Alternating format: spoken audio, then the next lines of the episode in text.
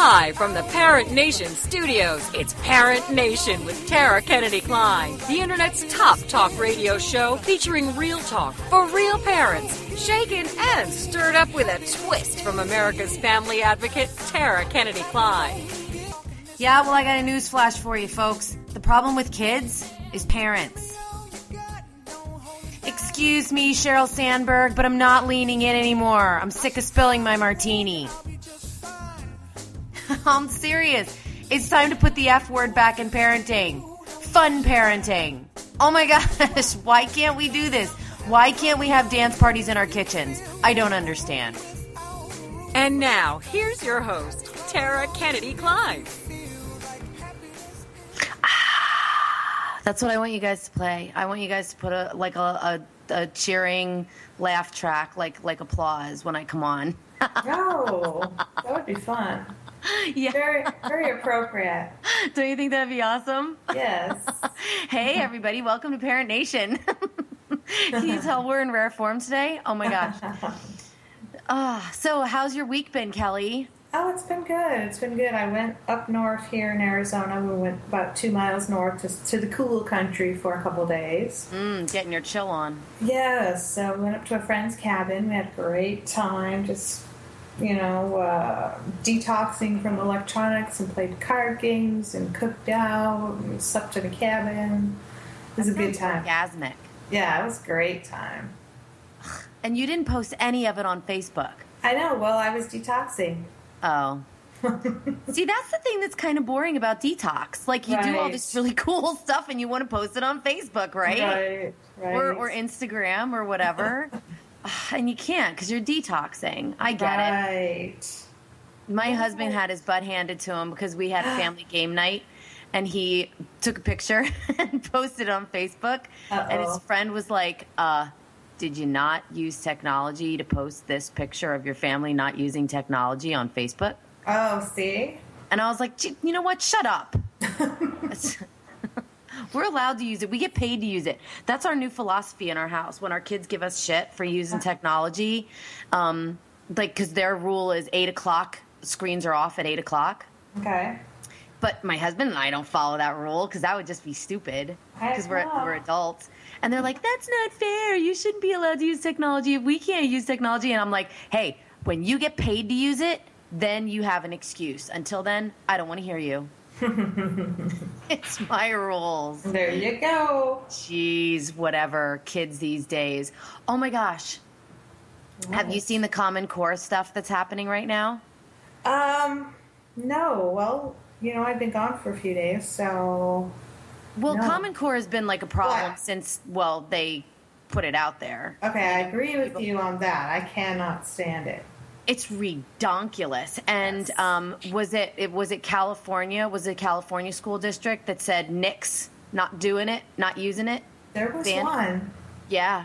And uh, so now these parents, a bunch, well, the people who created it, of course, they're upset because, you know, they're not going to get the royalties for Right. using their programs. So these parents are banding together and they're starting to post online some of the problems, the math problems. It's particular Common Core is for all subjects. It flows through all subjects, but the problems are really in math. It, I agree.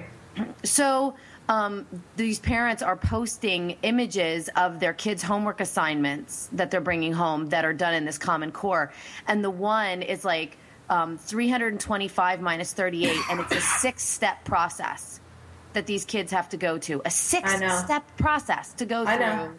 And and then they have to explain it in a paragraph at the end. Are you kidding me? Like, No. oh my gosh. They have to say, well, why did you figure it out this way? Because Well, you told me to, you duh, dumbass. duh. That's why I figured it out that way. And I would encourage my children to write that. Not maybe not the dumbass part, but I would encourage my children to write because you made me. That's why I figured it out this way. I would not have done it this way. This is how I would have done it. And then I would have had my kids do it the way it should be done.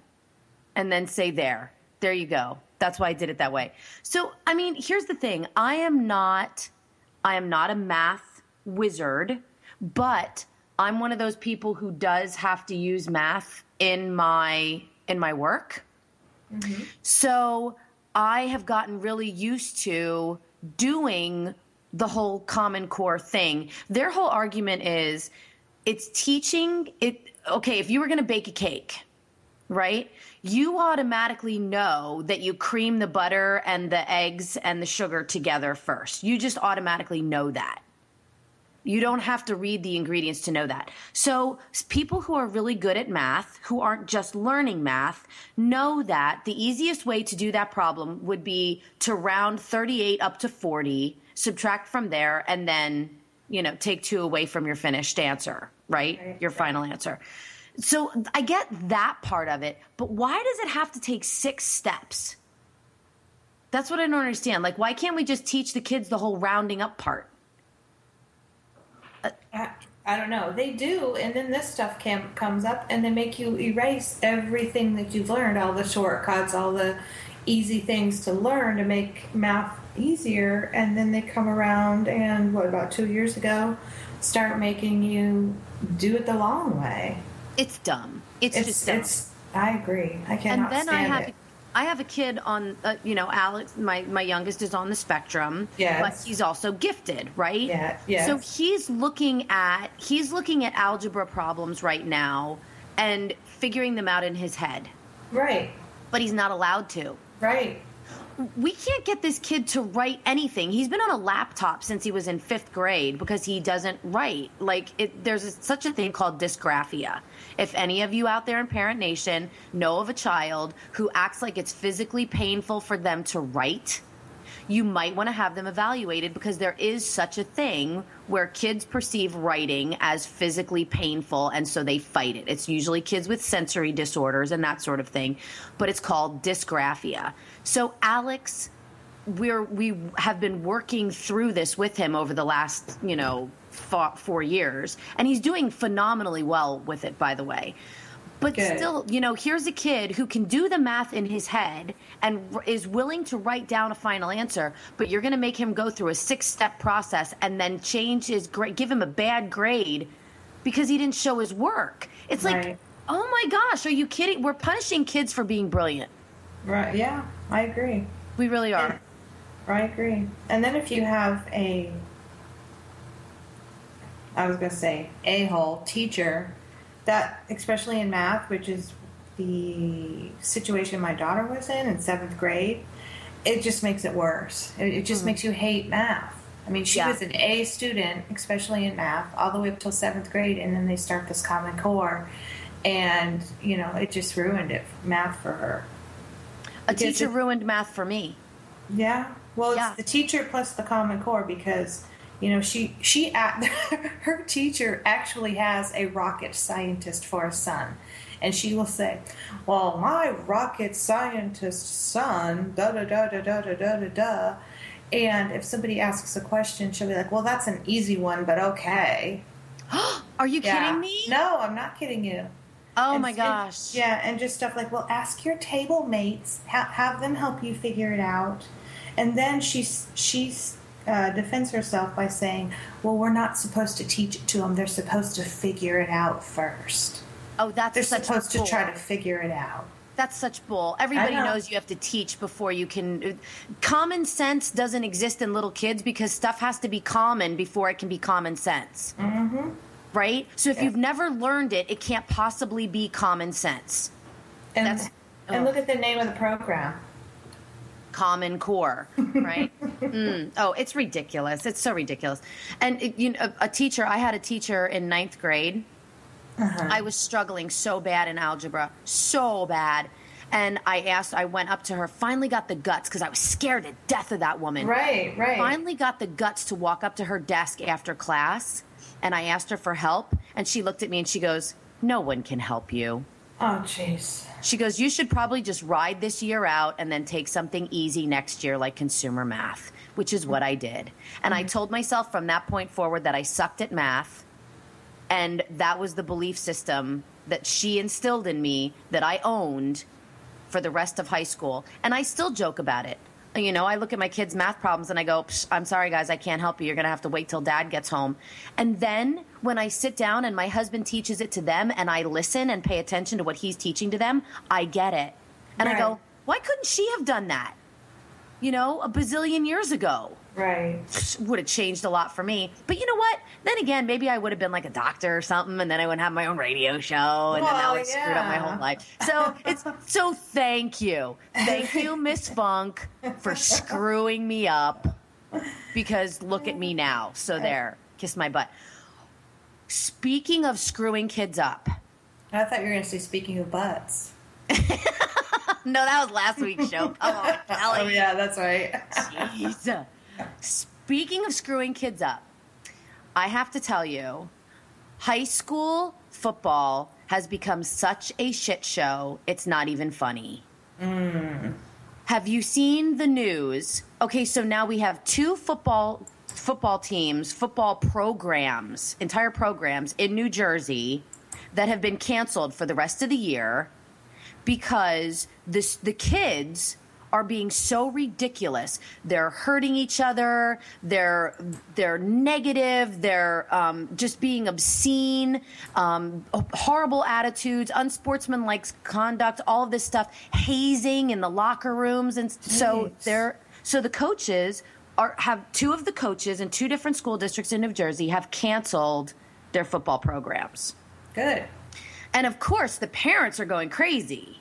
Right. You know, like the one parent for the Toms River High School football team, when the parent heard that the coach had canceled, that the, the coach said to the kids, That's it, you're done for the rest of the season. You guys are so ridiculous and so uncoachable and so mean and so negative and so horrible out there to the other players. You're done.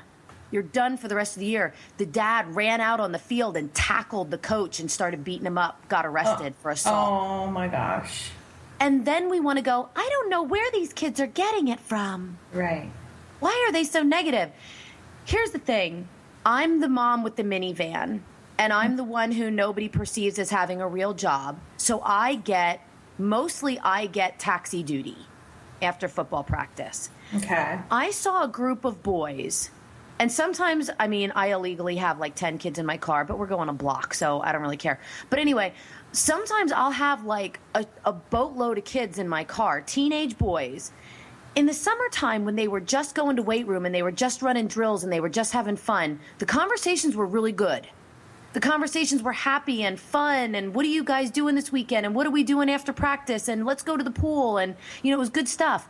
As soon as the coaches got involved and the parents started going to the practices, and the practices became actually about running plays and tackling and hitting, those kids started getting in that van and they were mad at each other and they were bitching about each other and they were getting ugly and you know oh my gosh. So then we start going to scrimmages. Scrimmages kelly. Uh oh.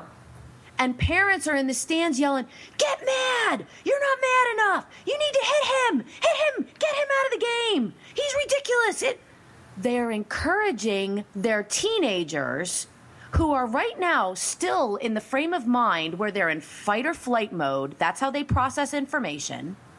They don't know when to turn that switch off. They're making their kids get mad and hit each other harder and meaner. We have more kids out on the injured list than we have ever had in our school's history this oh season.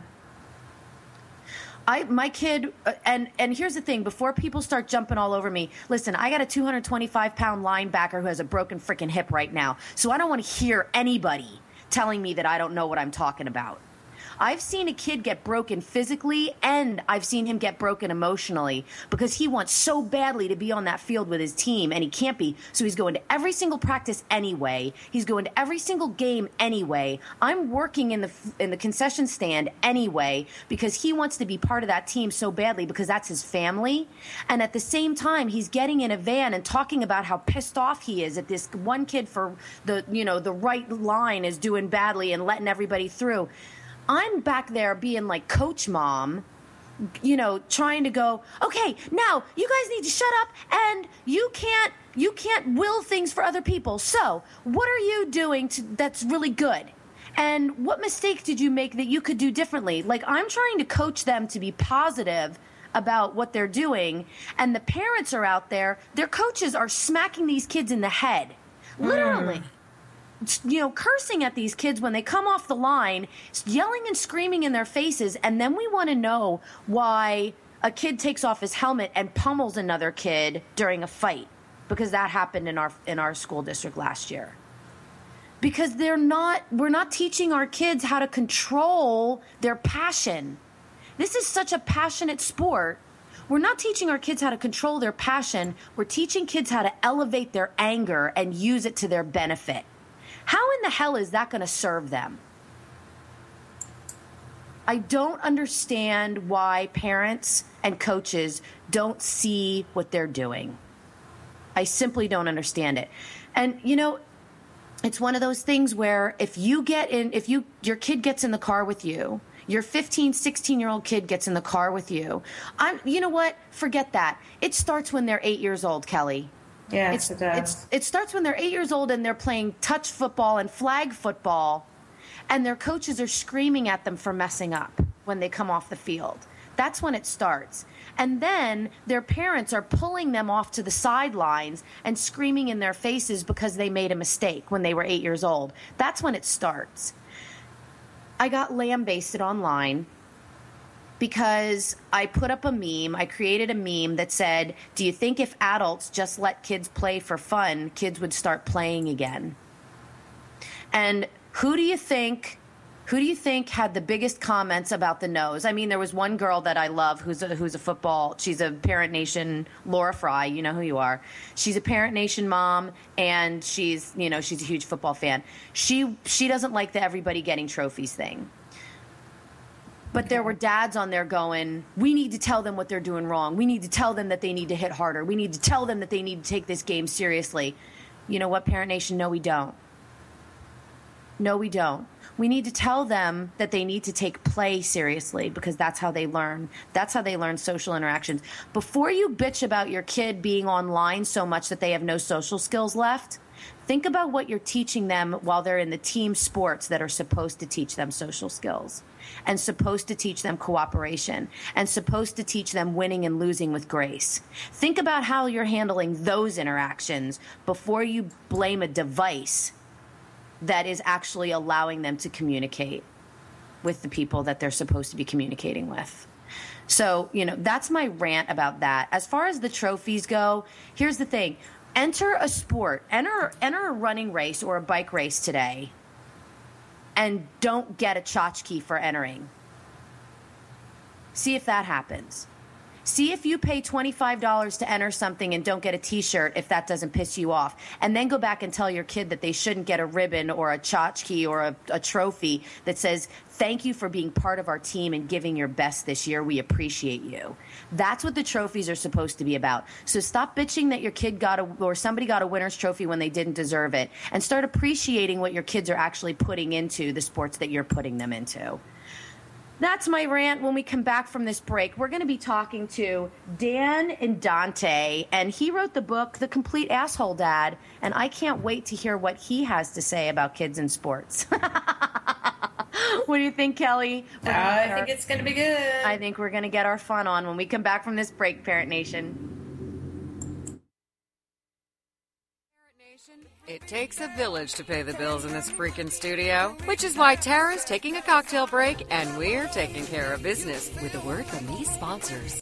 Spark Your Soul Radio with Ann Phyllis. Perspectives with purpose. Insights with heart. The Woohoo Radio Network show for spiritual seekers and fire starters who are ready to stop feeling lost, alone, confused, or blocked and start tuning into your soul speak so you can ignite all areas of your world. From your work to your relationships, lifestyle to legacy. Host Ann Phyllis is a spiritual analyst, fire starter, energy alchemist, and soul truth clairvoyant. Using the heart and purpose based principles of her signature Soul Sense system, Ann offers weekly wisdom for tuning in, letting go, unlocking, and unblocking. If you've been walking through life with excess baggage, a heavy heart, a feeling of disconnection from your inner life, Consider Anne your guide to spark your soul journey and reignite your relationships, life, purpose, work, and spiritual consciousness. Every week on Spark Your Soul Radio, Anne takes you on a journey into the heart of your soul sense. There, she helps translate your energy, essence, and soul truth knowing into positive action and change. From this space of personal awakening and transformation,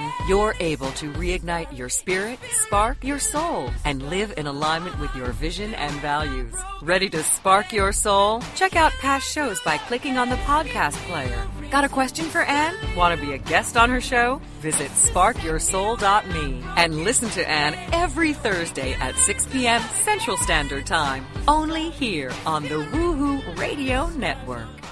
Shh, listen, something is brewing. The beautiful business evolution is coming. The way we do business is about to change for the better, forever. This is real business at its very best. On Beautiful Business Radio, you will learn what it means to truly prosper, how to nourish yourself and your business, how to earn what you deserve, and make a difference in the world. The tide is rising, the change is here. Discover a new way to live, love, and partner with yourself and your business on Philippa Rollins Presents Beautiful Business Radio where you matter and your business thrives every Tuesday at 3 p.m. Central Standard Time, only here on the Woohoo Radio Network.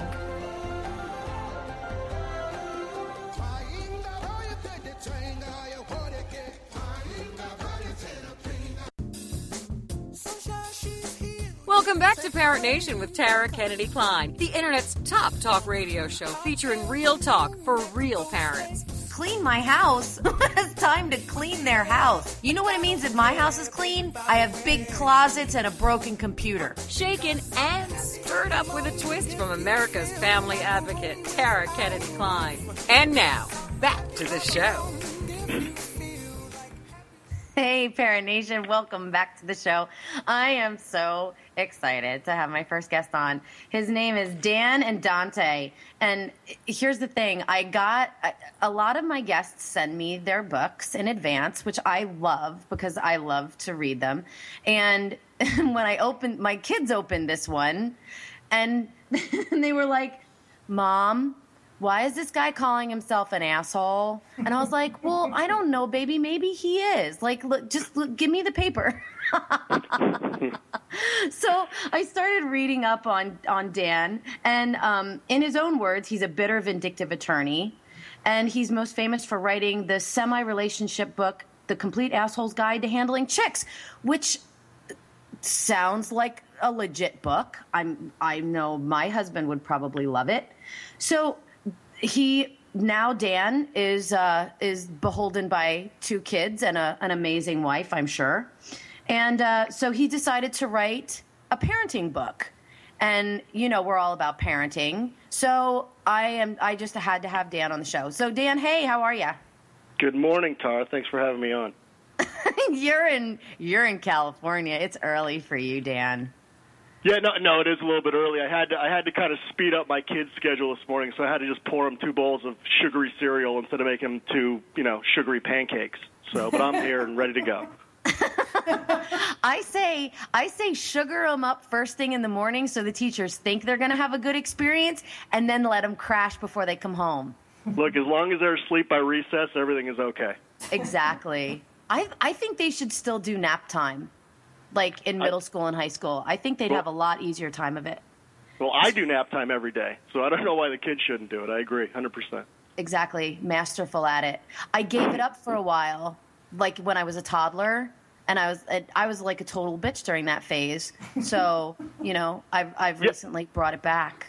I think no, it it's shocking to me that kids don't continue to nap. You know, their entire you know childhood. They stop at age four or five, which is ridiculous. I mean, you know, they stop. You know, they stop napping you know they they stop doing a lot of things that just you know that we start again when we're old you know? Like and i i go i go to sleep every day at lunch. I'm out. You know lock the door you know turn my computer on and you know make it loud sound like i'm on a conference call and just pass out every single day. And why kids don't want to do it in middle school makes no sense to me. I don't get it. Well we we tried in middle school dan though we tried to fall asleep, but then the, the, the, there was always that jerk next to you that like told the teacher that you were sleeping, and then you'd like lift your head up and you'd got that string of drool from your arm to your face, and you're like, "What?" yeah, yeah, but Tara, when you and I were in middle school, we were stoned, so it was a that lot easier true. to sleep back then. That is true. A little so, different these days. Maybe that's why I sucked at math. ding, ding, ding, ding. ding, ding, ding. Yeah. We have the answer. So, so okay. What is this? Your book is awesome. Your first Which story. one? Which one? Wait, which the, one do you like? The the asshole most? dad, the complete Okay. asshole dad. I love. Well, I didn't read the other one because I'm already in a relationship and I don't want my husband to get any ideas about how to not treat me. So I, you know, I'm I'm going to keep that one out of the house. But this one, like he grabbed it first. He, Yeah. my husband started reading it first, and I knew it was going to be good when he went, oh, and then he started laughing. So, Right. yeah. The first story is a little bit of a you kind of go, oh, geez, is the whole thing gonna go like this? We, you, Well, whenever you start a book, to, to I believe first page one should always be talking about your wife's vagina. That's always the first place to start. Everything after that is easy. Yeah, well, you know the the the asshole. That really, I mean, the asshole dad is really just about you know me, which is you know my favorite subject anyway. But uh, you know, we just uh, I just threw together I just threw together you know 90 uh, 95 stories about things that have happened to me. And and what was interesting is that you know people would read them and and usually when they're laughing, they're not necessarily laughing at my story. They're laughing at their own story. Which they think about when they're reading my stories, right? Because everything I do is pretty much the same as everything everybody else does. You know, I just maybe look at it in a slightly twisted, perverted way. But I I think that's what's fun about the book is that we've all had those experiences. You know, you know exactly what I'm talking about when I talk about my kids. You know, skinning their knees or telling me to go f myself or you know whatever else they do. And uh, I think that's what that's the universality of, of parenting. I love it. I think it's awesome. Thank you. I, Thank the you. Binky story is so true. yeah. There, it's like Yeah. crack. It's like baby crack. No, yeah, well, yeah. I mean, we all know that. You know, I mean, trying to get rid of that binky. I, I mean, it's you, you know, it's like it, it's like it's like the Iraq War. You know, I mean, it's it's a it's gnarly, and the kids hate you, and you hate you, and your neighbors hate you, and but you got to go through it. You know, We're I mean, I pulling all the troops out. We're pulling all the Yeah. troops out, and then like three days later, you're like, I can't take it. We're sending them back in. We're Yeah, well, the problem is, is once they're done with the binky, then they discover video games, and then you're really screwed at that point. But um, yeah, I mean, you know, it's it's like a lot of parenting. I mean, a lot of my parenting stories are about the fear and terror of going in. You know, like you can't believe you're about to try whatever stupid thing you're about to try, and you know your kid's going to be damaged for the rest of their lives, and then you do it, and then two days later they don't remember anything. You know, So- Exactly. They're they're like constantly drunk. It's like raising little if they're lucky, if they're lu- no, that's me you're talking about. Let's, focus on the kids occasionally. They do insanely crazy things. They take amazing risks. You can't understand a word they're saying, and the next morning they don't remember any of it. Yeah. Well, you're still talking about me. At some point, I'd like to focus on the kids. Yeah, no, it's all true. It's I mean, look, the whole the whole concept of parenting. Well, parenting the first one at least. I think that's the, I think that's accurate when you're parenting the first one. You know, the sec by the second one you don't care anymore. You know, I mean, you'll leave. You know, you'll leave the the the the poison on the, the rat poison on the kitchen floor, and you know, it just really doesn't matter to you anymore after this first one. But that that first one's when you get all the fear and terror out of your system, and you realize no matter how badly you screw it up, the kid's going to survive and still make it into preschool. So whatever. The second one gets kind of you know neglected a touch. Exactly. As long as you're sort of paying attention to them and you're sort of being nice to them and you're kind of like engaging in their ridiculous behavior with them, then you're Yeah. doing a pretty good job. That's the way I feel about it. Yeah, no, I agree. I mean, look, my father, you know, my father didn't know my name until I was about 18 years old, but um, he continued, you know, he paid the mortgage, you know, and the light bills got paid, and I, I always had a new baseball glove every year. So, you know, we're still hanging out together, and it's all right. I mean, I think that's kind of, I mean, honestly, the book is, you know, I, I call it the asshole dad, and I guess I'm the asshole since I wrote it, but, um, you know, it's an ironic book, and, and, and really, I think that I think that most other parents are assholes. I think that's really what I'm saying because what what I try and do with my kids is I try and you know use some common sense in parenting, and I think what's happened in parenting these days is like it's just gotten so ridiculous. You know, it's gotten so ridiculous about the way parents coddle their kids and the way parents overprotect their kids and they don't let them experience anything. And what you just said is so true because I think at the end of the day, if you just love your kids, you do your best. You know, you can you can leave gluten in their diet. You know, they can watch SpongeBob. It, it's okay. I mean, they're not going to end up living underneath a bridge. You know, and and and I think my parenting style is a lot kind of retro. I kind of throw back, and I, I want my kids to get hurt and bang their head and mm-hmm. you know eat Not on Clorox purpose, or whatever. repeatedly, but yes. Yeah, I mean, you know, they'll learn. You know, I mean, we all, you know, I mean, we all did horrible things when we were kids, and we, you know, we broke our arms. We learned how not to break our arms again, and I think that's kind of what, you know, my book is all about. Is like let's get back to kind of parenting, you know, like normal parents. you know, not, not like the parents who've who've started to kind of come out of the woodwork in, in, in the 21st century. So it's scary. I'm I am so on board with you. It's funny. I mean, we probably write very similar articles and and things like that because I'm I'm right there with you. I'm old school parenting. You know, it's everything in moderation, including eating dirt. I really don't care. The, here's an example of how ridiculous parenting has become. And if you're the person who said this, I apologize. No, forget it. If you're the person who said this, you know who you are. There was a, an entire story about these Binky, um, the Binky fairy, like having these Binky taking parties, right? And yeah. one of the parents, and somebody uh, introduced the idea of the Binky Fairy, that the Binky Fairy would come and take the Binky, and then you would be free from it, and then you could move on and be a normally functioning child from that point. And this one woman literally wrote, if a fairy is going to fly into my child's room, they're going to leave things, not take things. I'm completely opposed to that concept of the Binky Fairy. I'm like, do you understand how many levels of wrong that was? Well, you know, there's a lot of parents out there that should be killed, Tara, and, and that might be the number one on the list. I mean, yeah, it's just it's really ridiculous. The whole concept of of what parenting has become is just ridiculous. When you hear about, you know, you hear about the kid. I think it's actually in your area, New Jersey, the girl who sued her parents because they didn't want to pay for college.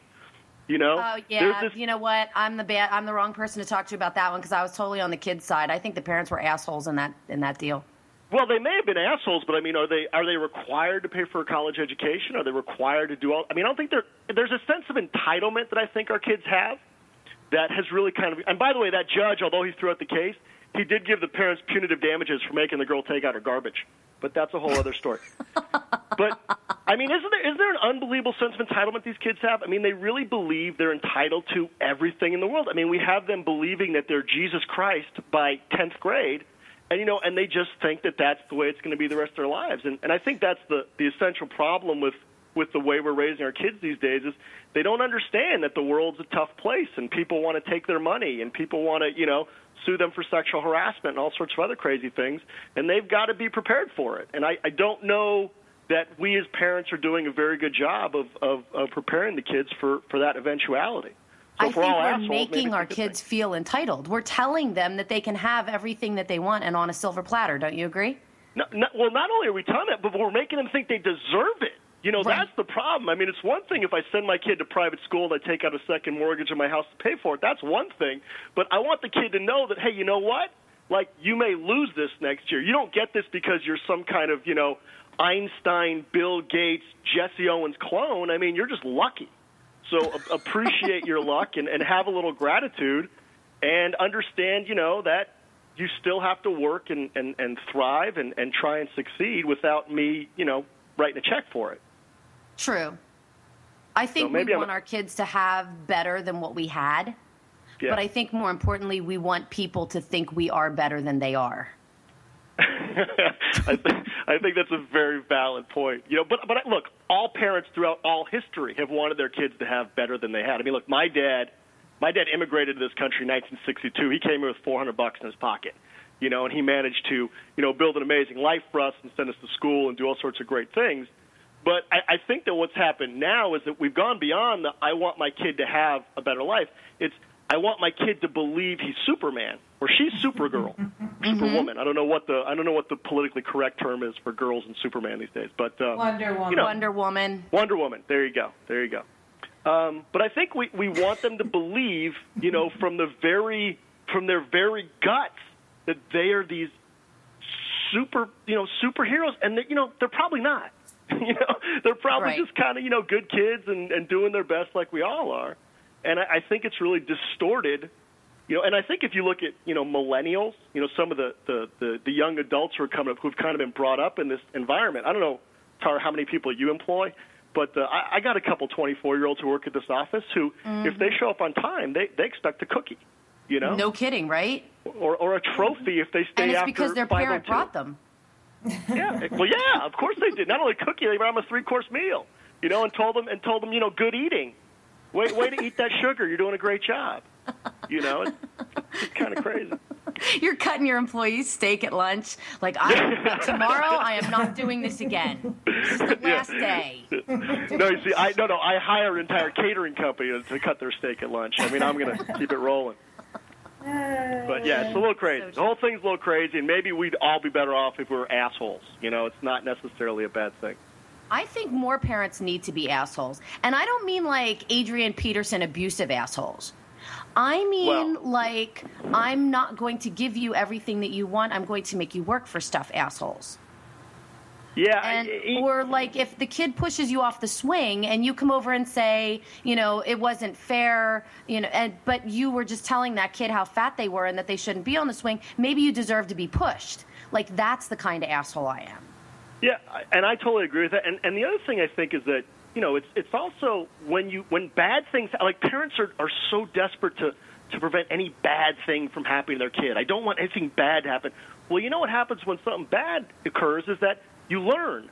Like mm-hmm. you know, I mean, I used to take my bike when I was a little eight-year-old, whatever, go streaming around the streets. I didn't have a helmet or elbow pads. Are you kidding? That was for the geeky kids, you know. And I, mm-hmm. and and and guess what? I hit a couple curbs. I ran into a couple cars. I got a couple concussions, which might explain, you know, what I've become these days. But you know what? When I learned, I learned not to do it again. You know, and that's the thing that I think is so tragic about the way we treat our children is that they're not learning. You know, there's everything in their life is just like this unmitigated string of successes. Everything's a win. Everything's a victory. I get a trophy no matter how pathetic of a loser I was.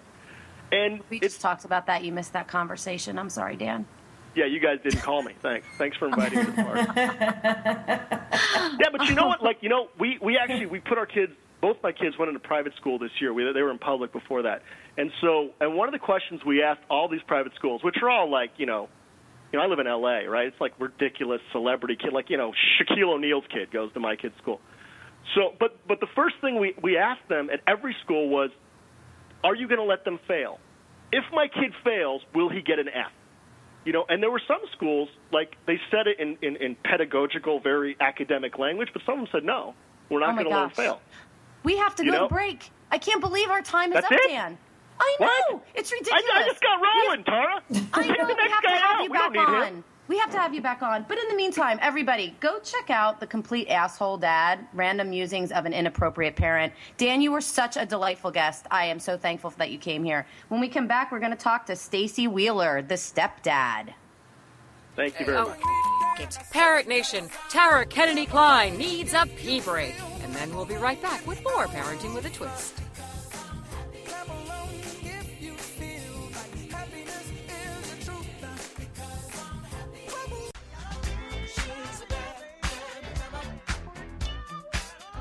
Welcome to The Quip with Miriam Nicole Huffman, a modern woman's guide to styling her faith, family, and finances. The online radio show dedicated to today's positive, purpose driven woman who's ready to heal her heart, her head, and her household by realigning with what she values most. If your highest values are faith, family, finances, and freedom, you're in the right place. Host Miriam Nicole Huffman is a woman on a mission. Her mess to success journey has taken her from life as an upper middle class stay at home mom to a broke single mom to living a life of joy and wholeness as she builds a thriving business while raising her healthy, happy family. Every week on The Quip, Miriam Nicole shares her love, life, legal, and lifestyle success secrets. Whether it's wisdom you're seeking, inspiration and motivation from someone who's hit rock bottom and risen to success, or you want to know how to fully align your faith, family, and finances to create more freedom for yourself, you're in excellent hands with Miriam Nicole. Check out past shows by clicking on the podcast player to the right, or check our recent guests in the blog below. Got a question for Miriam Nicole? Want to be a guest on her show? Email us at thequip at miriamnicolehuffman.com. And join us every Thursday at 2 p.m. Central Standard Time, only here on the Woohoo Radio Network.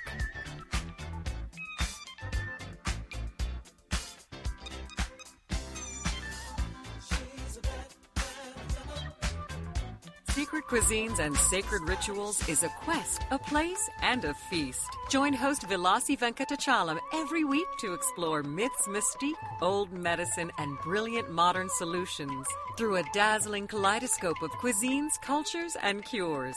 This is the place where tribes gather, strangers and familiars, to be memory keepers and makers of our evolving, enduring, evergreen, spoken legacy of wisdom and ingenuity. In Velasi's words, when we do old things in new ways and new things in old ways, we paint with an inspired palette, weave our own healing traditions, and become our own guru. Velasi is a troubadour of secret cuisines and sacred rituals. She collects stories of wisdom, ingenuity, and grit. She believes wellness and transformation happen when you stand at the threshold of delight and discovery. She displays her hidden penchant for drama when she leads the safari at the supper club. Her favorite pastime is to extol the marvels of cuisines, cultures, and cures. To her audience in workplaces, seminars, and salons, her mantra is be your own guru. She is a biochemist, botanist, and alchemist who likes to churn delightful, useful things from a brew of art and science, ancient and evolving, old medicine, and new cures. Join Velasi every Friday at 11 a.m. Eastern Standard Time, only here on the Woohoo Radio Network. Welcome back to Parent Nation with Tara Kennedy Kline, the internet's top talk radio show featuring real talk for real parents. Clean my house. it's time to clean their house. You know what it means if my house is clean? I have big closets and a broken computer. Shaken and stirred up with a twist from America's family advocate, Tara Kennedy Kline. And now, back to the show.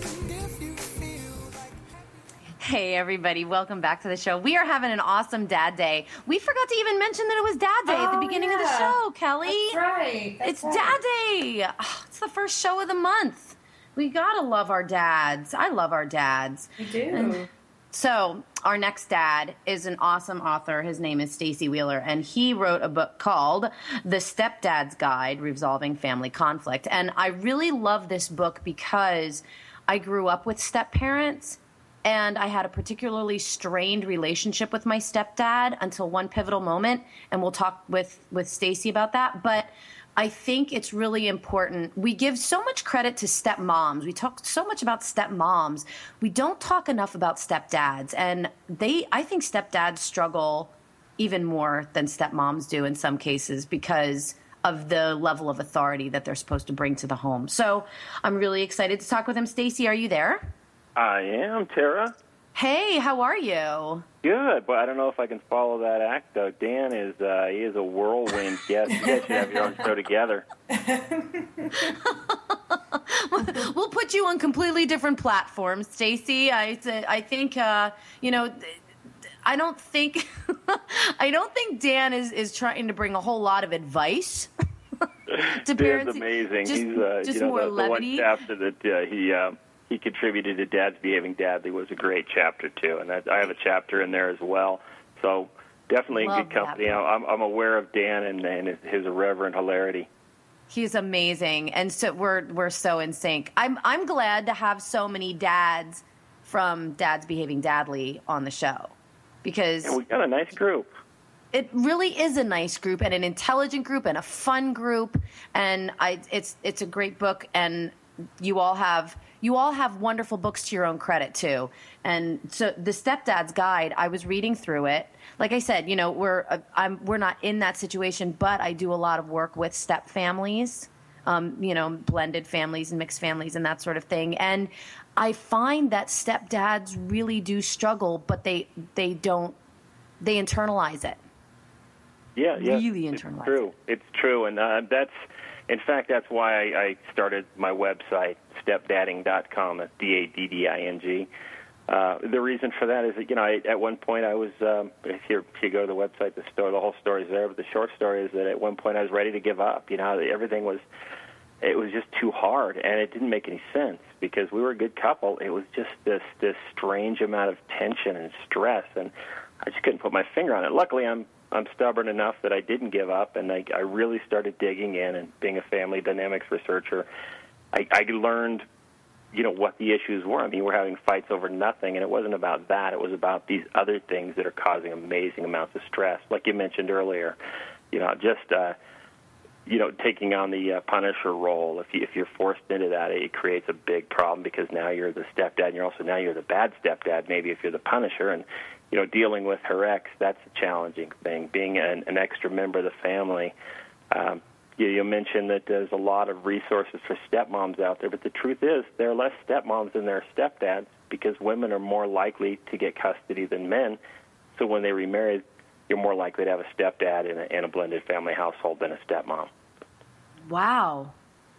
In terms of full time parents, I mean, guys get remarried too, but they're less likely to have the kids full time.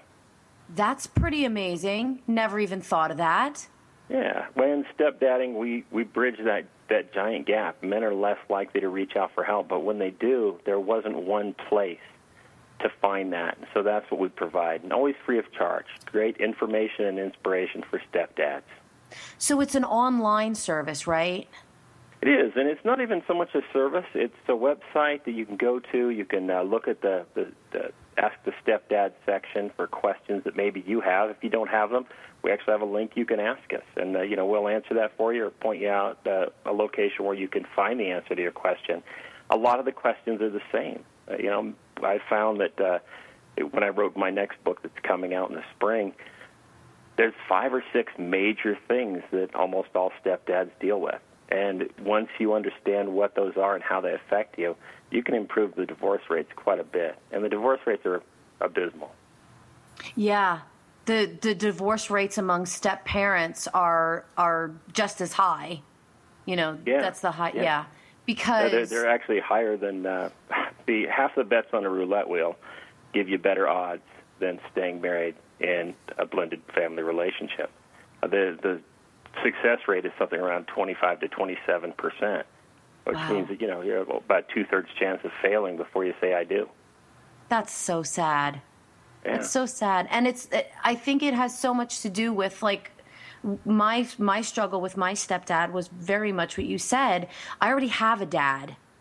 I don't need you to father me. I certainly don't need you to discipline me.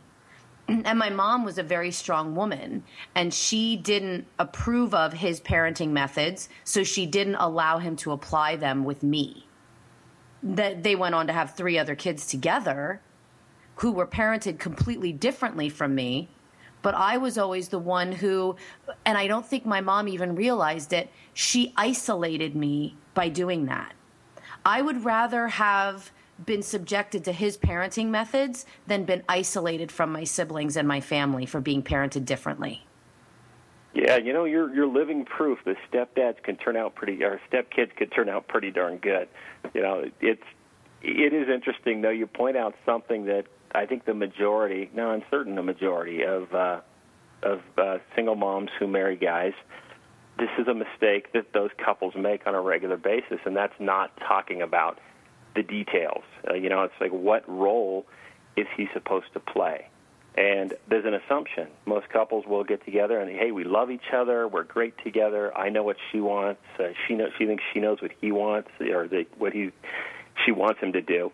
And most of the time, they're wrong. And even when you do define it, maybe she says, "Hey, I want you to play a father figure." Well, what does that mean to you? Everybody has had a different experience growing up. It's rarely that two biological parents can agree on how to parent children you know you need to dig deeper and say you know what what does a father figure do or what you know what what does a, a, a fun uncle figure do whatever role it is you uh, you expect him to play and that's a conversation that when you have it it's great because then you're both working from the same playbook um, you know you know whether you know if if he, if he is if she insists that he be the punisher well what what punishments do you feel are appropriate these are really important conversations to have and on the record I, I think stepdad being the punisher is one of the worst things you can do. Uh, Yeah. Mom should lay down the punishment. The stepdad should back her up. But family bonding is huge and vital and important. If you want the entire family to feel like part of the family, the worst thing you can do is drive that wedge in there immediately by being the bad guy.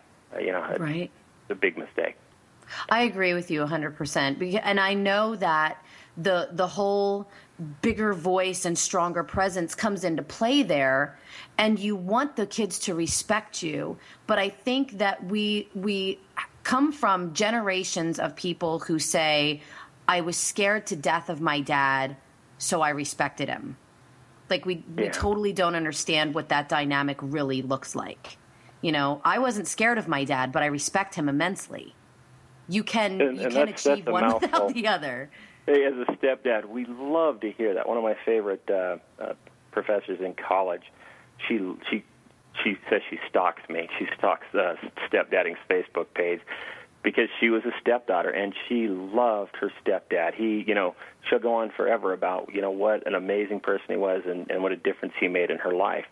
And yeah, I love hearing stories like that because it tells me that a good man who puts a little effort in can do a really good job.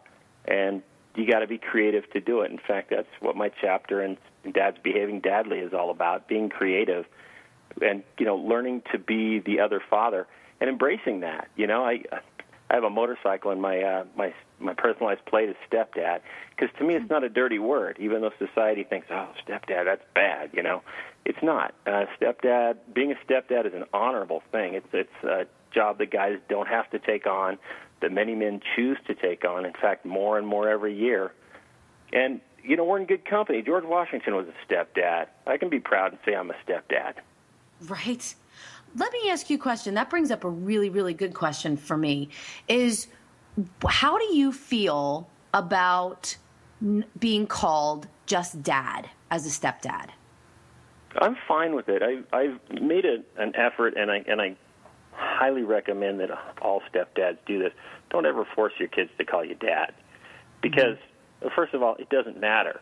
It's not what you're called; it's how they feel about you. It's how they ultimately feel about you when they're older, really. But my kids, uh, my my youngest daughter called me dad for a while, and her biological father. I went to pick her up one day, and she said, "Dad's here," and I could see his eyes roll back in his head. So we had a really important conversation that day, just so I could help him relax it's not important that the kids call you dad. It's important that they understand you're their parent. That's mm-hmm. the role you play. You're a parent. You're a person there to help them become the best people they can be. And that's a full time job. Right.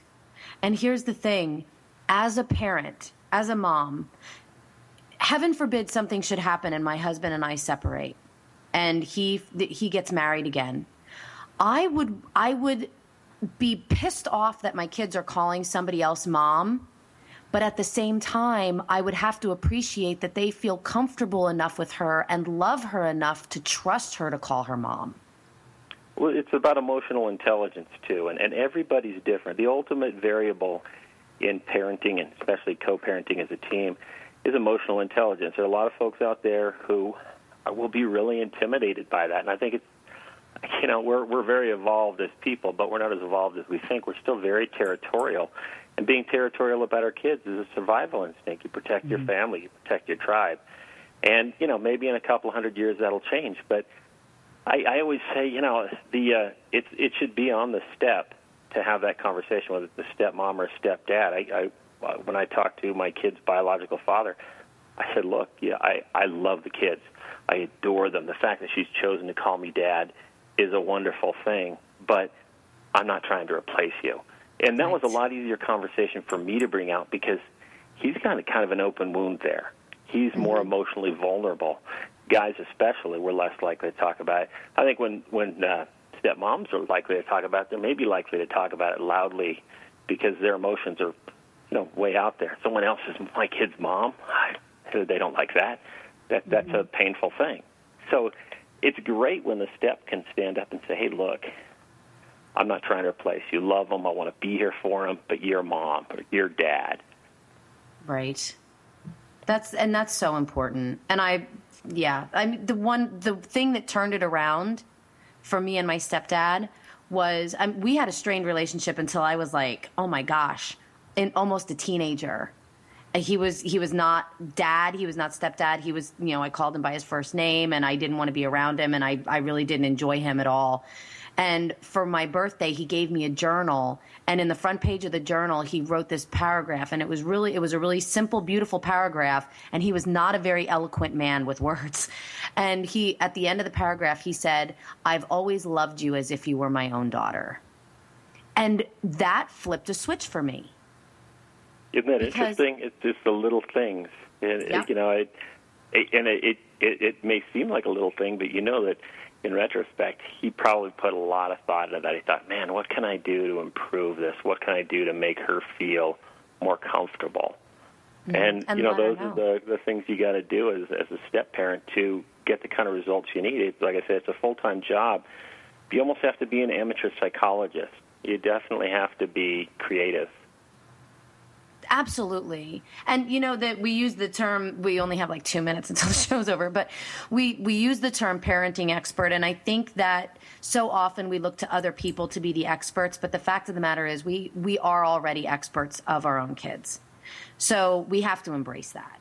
You know, we Absolutely. we know our kids better than anybody. So, you know, would you suggest like to go to your spouse and say, "Help me connect with your child"? What what are what are your child's favorite things? What scares them? You know, and do you know do a, a little bit of research and find out what makes this kid tick and what they're used to, and know what you're stepping into, just like you would with any other important role that you play. Well, look, you know, you get a new job, and you go and you roll up your sleeves, and you know, any person who's going to be successful in that role is going to do a lot of work to get up to speed to ensure their success. But so often, and this is true of biological parents as well as steps, we just jump in and assume that we, we you know, we have a clue or we'll figure it out as we go. But you can make a lot of little missteps along the way that build up. And it's a lot of uh, unspoken stuff that happens, you know, whether it's, you know, the couple not talking or it's the kids making assumptions.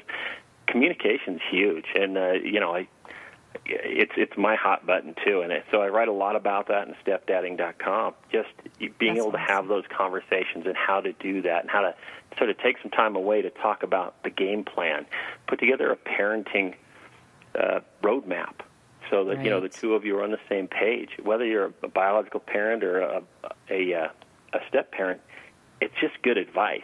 You know, Absolutely. way and we're going to have to a end with that advice because we have to go. I'm so sorry. But everybody, Tara, please so check much. out his book. It's called The Stepdad's Guide and it's stepdadding.com. Thanks so much, Stacy. And everybody else, keep playing.